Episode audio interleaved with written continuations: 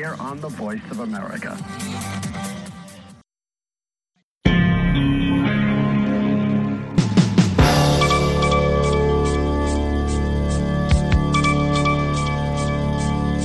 Hivi sasa ni saa tatu kamili saa za Afrika ya Mashariki, saa mbili Afrika ya Kati, hapa Washington saa saba mchana. Zifuatazo ni habari za dunia, msomaji Sandei Shomari. Naibu waziri wa ulinzi wa Ukraine Hana Maliar alisema leo Alhamisi kulikuwa na mapigano makali huko Solidar, lakini vikosi vya Ukraine vinaendelea kupambana. Maliar alizungumza siku moja baada ya madai yanayokinzana kuhusu ni nani anayedhibiti mji huo wa mashariki mwa Ukraine. Waziri wa ulinzi wa Marekani Lloyd Austin siku ya Jumatano aliita vita vya Solidar mazingira yenye kubadilika sana, vita vikali, huku ukiwa na ripoti kwamba mji huo ulikuwa umeanguka kwa Rusia. Kwa wakati huu hatuwezi kuthibitisha taarifa hiyo, Austin alisema katika mkutano na waandishi wa habari pamoja na waziri wa mambo ya nje wa Marekani Antony Blinken na wenzao wa Japan katika wizara ya mambo ya nje. Mwaka uliopita umeshuhudia mizozo ya haki za binadamu ikizidi kuwa mibaya duniani kote, kutoka Ukraine hadi China mpaka Afghanistan, Human Rights Watch ilisema katika ripoti yake hivi karibuni iliyotolewa leo Alhamisi. Lakini sauti mpya za uongozi kwa ajili ya kutetea haki za binadamu zimejitokeza kulingana na ripoti hiyo. Ripoti ya dunia ya mwaka 2023 inaangazia hali ya haki za binadamu katika takriban nchi mia moja ambako shirika hilo lenye makao yake mjini New York linafanya kazi. Maendelea kusikiliza habari za dunia kutoka idhaa ya Kiswahili ya Sauti ya Amerika, VOA, ikitangaza kutoka Washington DC kupitia 107.5 FM Nairobi, Kenya. Wanajeshi 14 wa Mali waliuawa na 11 kujeruhiwa siku ya Jumanne katika mashambulizi mawili tofauti katikati mwa mji wa Mali baada ya magari yao kukanyaga vilipuzi, jeshi lilisema Jumatano. Matukio hayo yametokea katika mikoa ya kati ambako wanamgambo wenye uhusiano na Alqaida na Islamic State washambulia mara kwa mara raia, wanajeshi wa Mali, walinda amani wa Umoja wa Mataifa na vikosi vingine vya kimataifa. Kutumwa kwa vikosi hivyo vya kujibu mashambulizi ya hivi karibuni kulisababisha kuuawa kwa wanamgambo wapatao 31, jeshi lilisema katika taarifa yake. Reuters haikuweza kuthibitisha kwa uhuru ripoti hiyo na hakuna kundi lolote ambalo limedai kuhusika na mashambulizi hayo.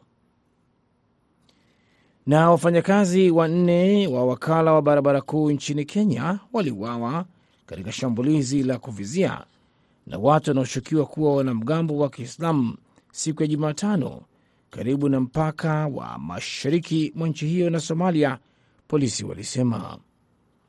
Wafanyakazi hao walikuwa wakiongoza msafara wa magari matatu kutoka mji wa Garissa kuelekea Bura walipokanyaga kilipuzi kilichokuwa kimetegwa barabarani na watu wanaoshukiwa kuwa wanachama wa kundi la wanamgambo wa Somalia la Al Shabab, kulingana na ripoti ya polisi.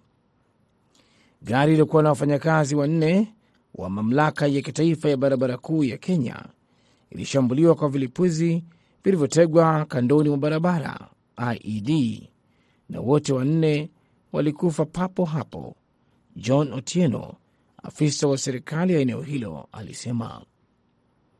Wasemaji wa Al Shababu hawakupatikana mara moja kutoa maoni yao, kwani simu zao zilikuwa zimezimwa. Al Shabab waliwaua watu 166 katika chuo kikuu cha Garissa mwaka 2015 na watu 67 katika maduka makubwa jijini Nairobi mwaka 2013, lakini wingi na ukali wa mashambulizi ya kundi hilo nchini Kenya umepungua katika miaka ya karibuni. Na mkuu wa jumuiya ya kiuchumi ya kanda ya Afrika ya Magharibi ameelezea kuunga mkono Burkina Faso inayoathiriwa na mashambulizi ya wanajihadi ikiwa chini ya miezi mitano baada ya wasi uliochochewa na wanamgambo wa Kiislamu kuzusha mapinduzi mapya, serikali ya Burkina Faso imesema. Hizo zilikuwa habari za dunia kutoka Washington DC. Jina langu ni Sandey Shomari. Endelea kusikiliza matangazo mengine ya Kwa Undani. Bwana mfupi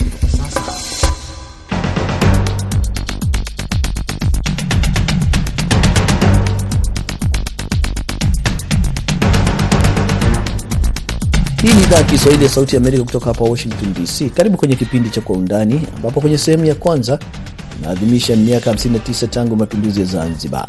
Kwenye sehemu ya pili tunaangalia wimbi kubwa la wakimbizi wa Somalia wanaoendelea kumiminika kwenye kambi ya wakimbizi ya Dadaab kaskazini mwa Kenya na kuzua changamoto nyingi za kiusalama na kimikakati. Kukuletea Kwa Undani hivi leo, mimi wako Harrison Kamau.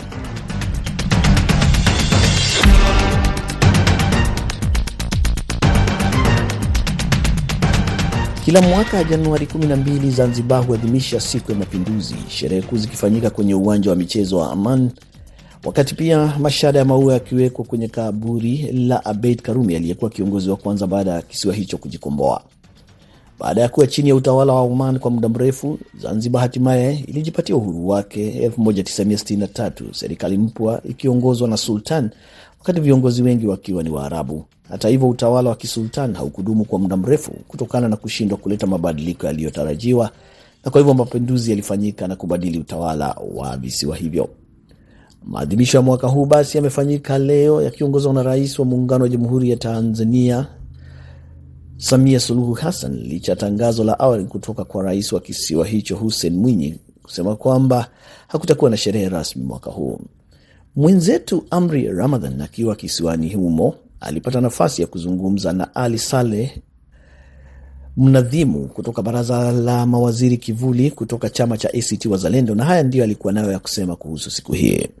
Kwa kweli tumepoteza sana kama Zanzibar kwa sababu tulipenda tungebakia katika umoja huo, lakini mazingira yale ya muungano hayakuweza kuendelea kuwa na wanachama wawili ndani ya taifa moja, na kwa mujibu wa sheria ya kimataifa ni kwamba nchi moja ndiyo inayotambuliwa kuingia katika umoja huo na si zaidi ya nchi moja. Lakini umeuliza habari ya athari, bila shaka athari ni kubwa sana, sababu Zanzibar ilikuwa tayari ni dola kamili. Kwa hivyo kuondoka au kujitoa katika umoja wa mataifa, kuipa nafasi Tanzania wakati huo ikiitwa jamhuri ya Tanganyika na Zanzibar ilikuwa ni ni, ni, ni, ni kurudi nyuma kwa Zanzibar, kurudi nyuma kwa taifa ambalo lilienjoy uhuru wake kwa miezi michache tu, yaani kutoka Disemba kumi mpaka Aprili ishirini na sita. Kwa hivyo kama ni athari, athari ni nyingi, na sasa hivi tunaziona. Zanzibar inatamani ifanye mambo yake wenyewe, kwa mfano eh, kuwa na ushirikiano na nchi nyingine, kutafuta misaada, lakini inakwama kupitia Jamhuri ya Muungano wa Tanzania. Kwa mfano, kumekuwa na malalamiko makubwa kwamba Zanzibar hata ikitaka kukopa kwa sababu haina dola, haitambuliki kimataifa, inabidi ipitie kwenye e, mgongo wa Tanzania ikaombe misaada. Wakati mwingine hata mambo ambayo hayamo katika muungano, basi Zanzibar haina njia ya kujiwakilisha. Mfano mwingine ni kwamba hata katika Jumuiya ya Afrika Mashariki, basi mam, katika mambo kumi na saba ya Jumuiya ya Afrika Mashariki ni manne tu ndio ya muungano.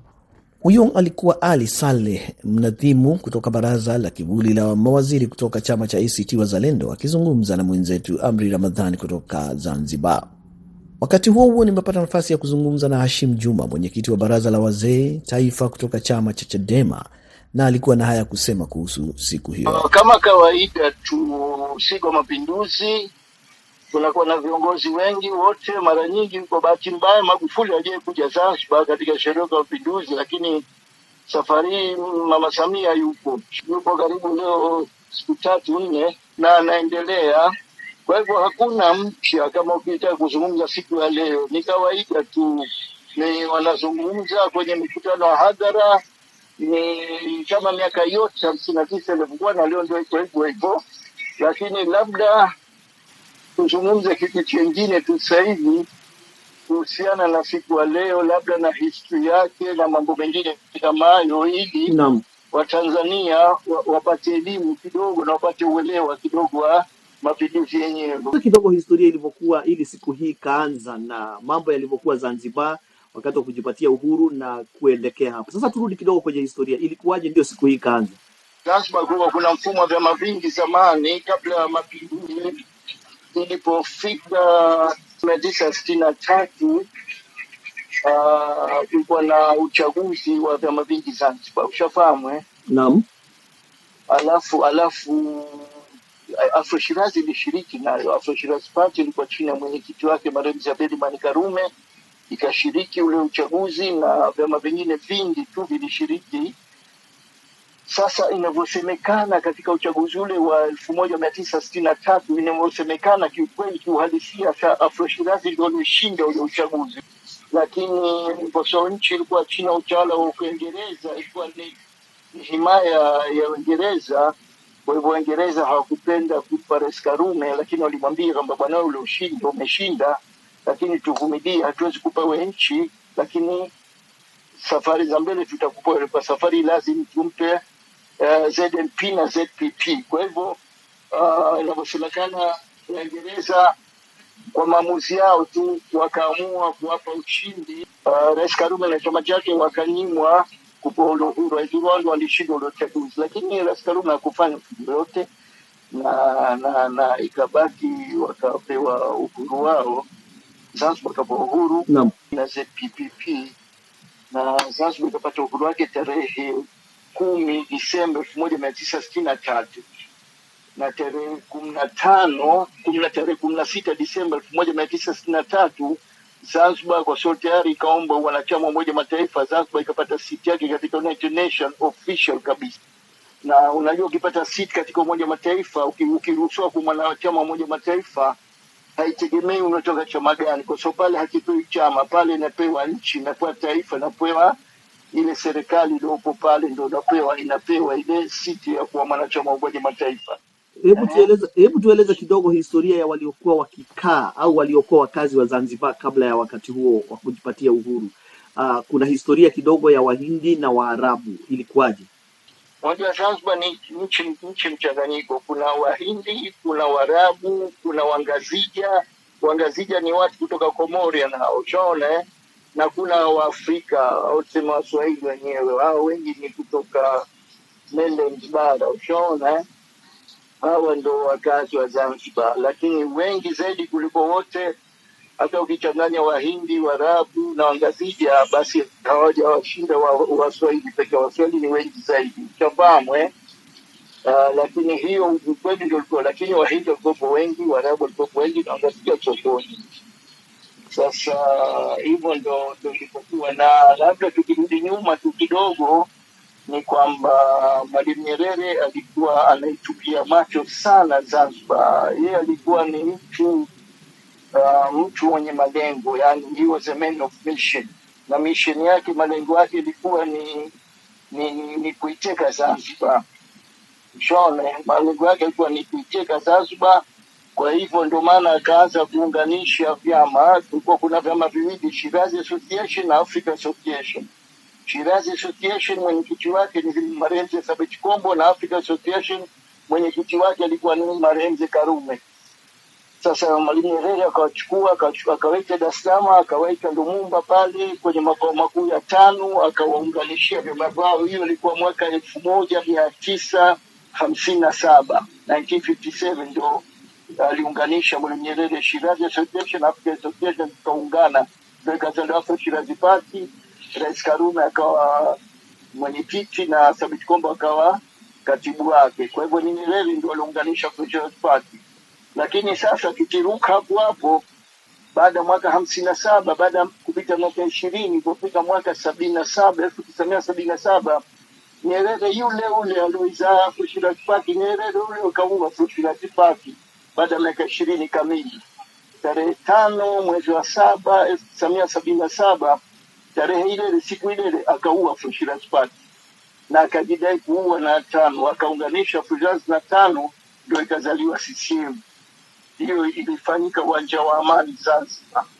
So mwenyekiti wa CCM ndo mwenyekiti wa tano aliokuwa makao makuu ya tano ndo makao makuu ya CCM, katiba ya tano ndo katiba ya CCM. Kwa hiyo kwanza aliuliwa Karume mwaka sabini na mbili sabini na saba kikauliwa chama chake cha Proshirazi, na ilipofika mwaka elfu tisa mia themanini kiti chake katika Umoja wa Mataifa, balozi wake wa Zanzibar Mheshimiwa Salim Ahmed Salim akaondoshwa shone akaondoshwa. Kwa hivyo Zanzibar ikawa haina pake mwana mapinduzi Karume ikauliwa sabini na mbili chama chake cha Shirazi kimeuliwa sabini na saba baada ya miaka mitano.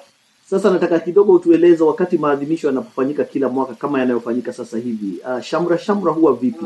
Zi, masherehe zinafanyika kwa siku kadhaa, na ni nini baadhi ya mambo ambayo yanafanyika? Kwa bahati nzuri, kwa bahati nzuri, mimi jana nilikuwa Zanzibar, kwa sasa hivi niko Dar es Salaam hapa. Jana usiku nilikuwa, kwa kawaida inapofika saa sita jua alama usiku, ushaona eh? inapigwa fashfashi, unafaa fashfashi eh? inapigwa mizinga, inapigwa fashfashi vile. Kwa hivyo Wazanzibari wote wa mjini pale huwa wanamka wanakwenda katika kiwanja hicho cha Mnazi Moja kuangalia hizo sherehe, alafu baadaye kunakuwa na mikutano ya hadhara kila sehemu, viongozi tofauti tofauti wanakuwa wanazungumza ma, mafanikio ya mapinduzi na maendeleo. Uh, wana, wanafanya kama kwa namna tofauti tofauti, huwa vinatokea vitu kama hivyo. Kwa hivyo sisi Wazanzibari ishakuwa si jambo geni kwetu tena, ni vitu vyetu vya kawaida. Amefanya mambo makubwa sana kiasi kwamba marais wote waliokuja sasa hivi sita hawa wa saba sijui hawajafanya hata asilimia kumi aliofanya Karume peke yake.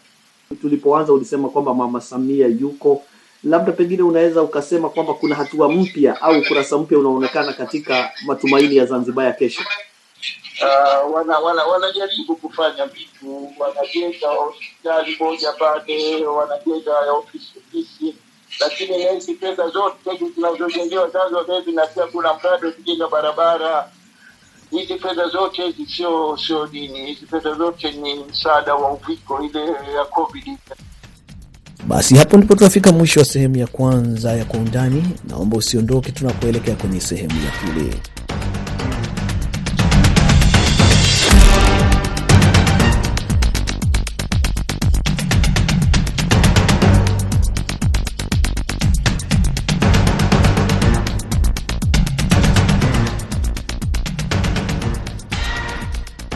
Unaendelea kusikiliza Kwa Undani kutoka idhaa ya Kiswahili ya Sauti ya Amerika. Karibu kwenye sehemu ya pili ya Kwa Undani, ambapo tunaangalia suala la wimbi kubwa la wakimbizi kutoka Somalia ambao wanaendelea kuingia kwenye, kwenye kambi ama Kenya, nchini Kenya kila uchao, wakisemekana kufurika kwenye kambi ya Dadaab na kupelekea changamoto kubwa katika utoaji wa misaada kutokana na wingi wao. Kambi hiyo kwa sasa ina zaidi ya wakimbizi laki mbili na ishirini kikiwa kiwango mara tatu juu ya uwezo wake.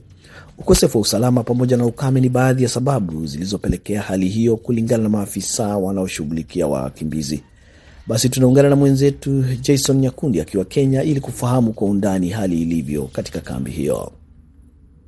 Ukame mbaya nchini Somalia umesababisha idadi kubwa zaidi ya wakimbizi kuingia nchi jirani ya Kenya katika zaidi ya mwongo mmoja, kwa mujibu wa shirika la Save the Children. Huko maelfu ya Wasomali, wengi wao wakiwa ni wanawake na watoto wakiwa wamewasili tangu Septemba mwaka huu. Mamia ya watu wanakadiriwa kuwasili kila siku katika kambi tatu za Dadaab kutafuta chakula na malazi, wakiwa wamelazimika kuhama makwao kutokana na ukame mbaya zaidi kuwahi kutokea kwa kipindi cha takriban miaka 40 pamoja na migogoro inayoendelea. Serikali ya Kenya ilipiga marufuku usajili wa wakimbizi wapya katika mpaka wa kaskazini na Somalia, lakini UNHCR inasema imewaandikisha wakimbizi wapya elfu themanini katika miezi michache iliyopita.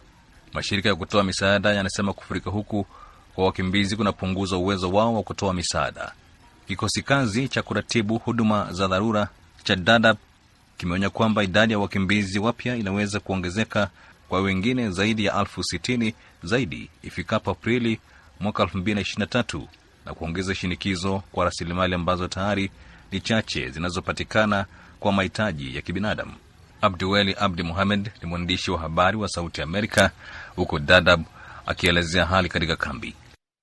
Eh, kuna watu wengi waliingia Dadaab hivi eh, sasa eh, wengi wametoka huko eh, Somalia eh, ajili ya njaa na eh, ukame na pia hizi vita inaendelea huko Somalia sasa, na kuna watu ambao mbeleni walikuwa wametoka hapo waka, wakarudi huko Somalia, ndio wakati walifika huko ndio wameona maisha ni ngumu na tena wamerudi.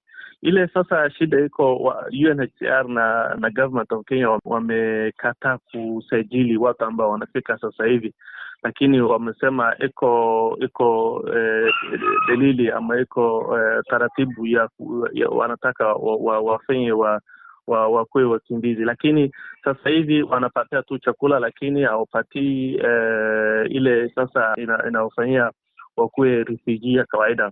Hawa watu hawana chakula, hawana mahali pa kulala, hawana manyumba eh, ile kitu tu UNHCR na Red Cross na serikali ya Kenya wamefanya ni kuwapatia tu chakula wanapatia tu chakula lakini eh, bado watu hawajapata eh, ile haki ya ya, ya, ya refugee.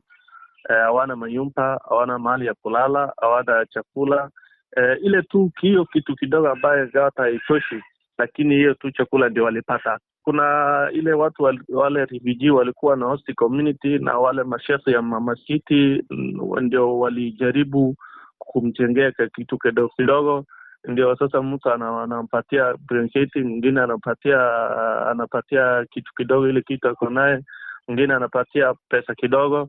Ndio sasa watu at least sahii wanajengajenga, wengine wamekaa mahali nje ambaye ana kitu, wengine walipata tu hiyo blanketi na kitu kidogo ya kunini, wengine walichukua tu mamiti wakaweka nguonguo, ndio wanaingia wanalala huko. Kuna watu wengi wanafika kila siku na bado inaendelea ile kitu sasa iko kuna vita sahii inaendelea huko Somalia, pia kuna ukame, ingawa sahii kuna mvua kidogo kidogo ilipatikana, lakini bado watu wanasema haitoshi.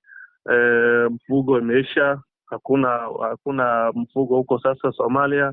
Wanyama imekufa na njaa, e, ngamia imekufa, e, mbuzi imeisha. Hata kuna mama mwingine juzi tulikutana na yeye ameniambia nilikuwa na mbuzi karibu mia mbili lakini imeisha, ukame ikamaliza. Amesema amebaki kama kumi. Sasa amesema hiyo kumi nimeuza. Sasa ile pesa kidogo nilipata huko ndio nimechukua nime kama fedha, nimekuja naye gari. Itakuwa ngumu sana kama serikali na UNHCR waingililii na wafanyi kitu chochote. E, naona hiyo hali ikiendelea tu hivyo hivyo itakuwa itakuwa mbaya sana. Sahii hata isemekana kuna outbreak ya cholera, hawana e, mahali ya wana, wanaweza pata maji safi, wengine wanakunywa maji chafu. Sasa hiyo inaweza sababisha mradhi mingi sana. Kambi ya wakimbizi ya Dadaab ilifunguliwa mwaka 1991 ili kutoa hifadhi kwa wale walikuwa wanakimbia vita vya wenyewe kwa wenyewe nchini Somalia, lakini mwaka 2011 wimbi kubwa la pili lilitokea ambapo takriban wakimbizi elfu mia moja na thelathini walifika wakikimbia njaa kusini mwa Somalia, njaa ambayo iliua zaidi ya watu elfu mia mbili na sitini, zaidi ya nusu yao wakiwa ni watoto wenye umri wa chini ya miaka mitano. Shirika la Save the Children linasema hii ni mara ya pili kwa ukame kuwalazimisha wakimbizi kutoka Somalia kuingia kambi hiyo ambayo tayari ina idadi kubwa ya wakimbizi takriban elfu mia mbili na ishirini mara tatu zaidi ya uwezo wa kambi hiyo ya Dadaab na ambayo ndiyo ya tatu kwa ukubwa duniani. Shirika hilo la kutetea haki za watoto lilisema kuhama huku kwa wakimbizi kunasababisha shinikizo kwenye rasilimali ambazo tayari ni chache.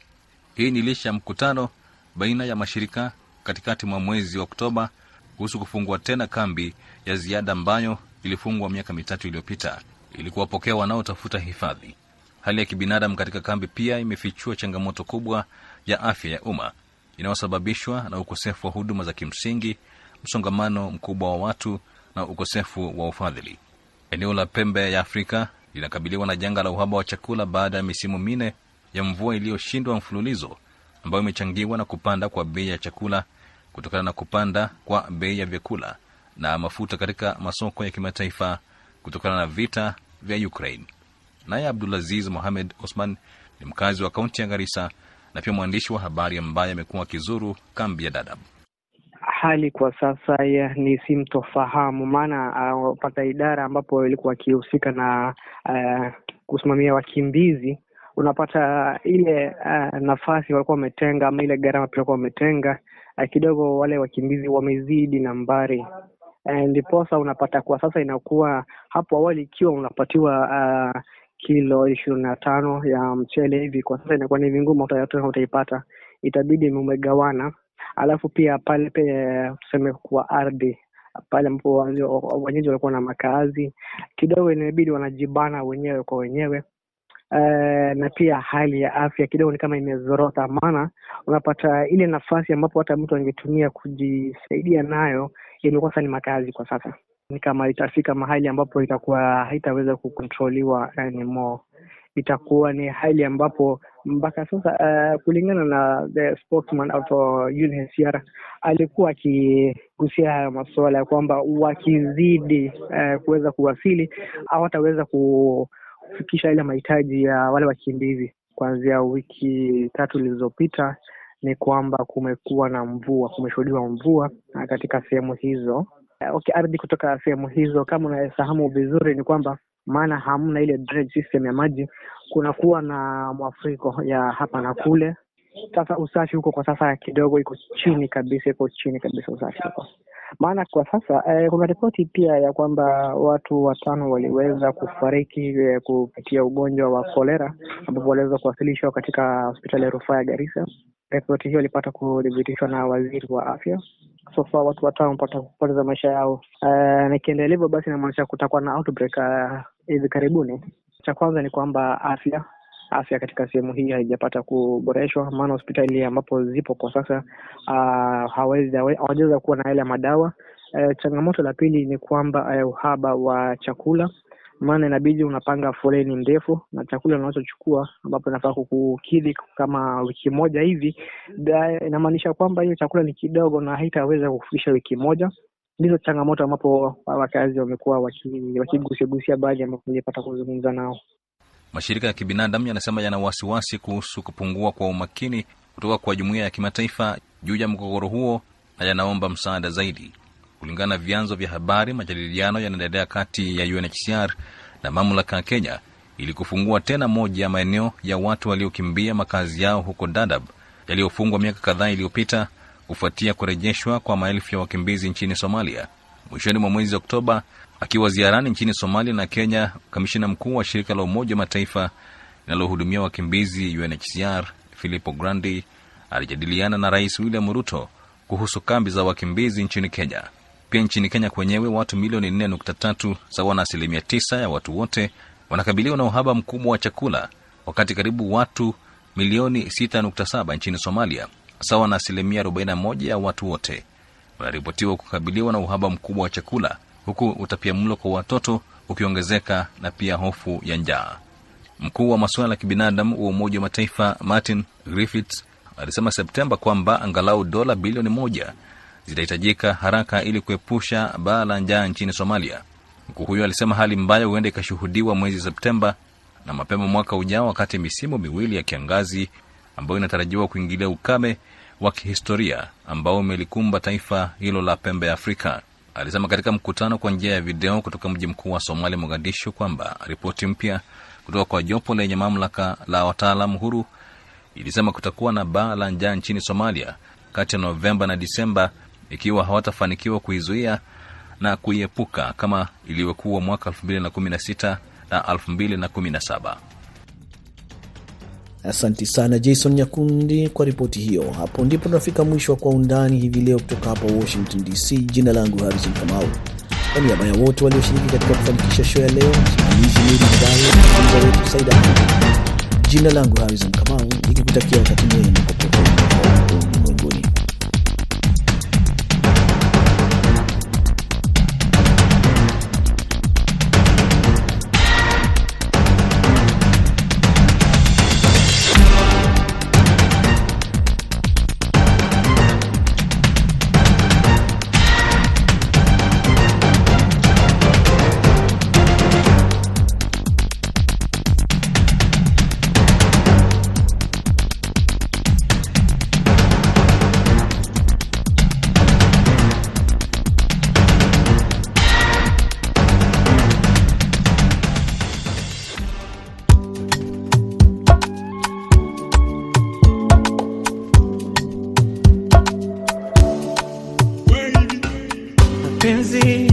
hizi so kama ya before, unawezekeza kila kitu hicho nacho, mwisho ukatoka zero.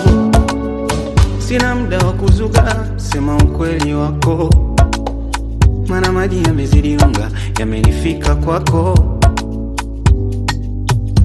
Somebody tell me how to please a woman.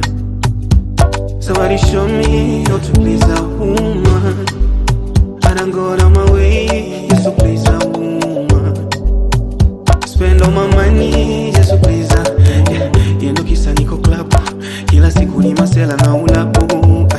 Nyumbani hapa kani kitabu. Kesi mashitaka ninasomewa vitabu.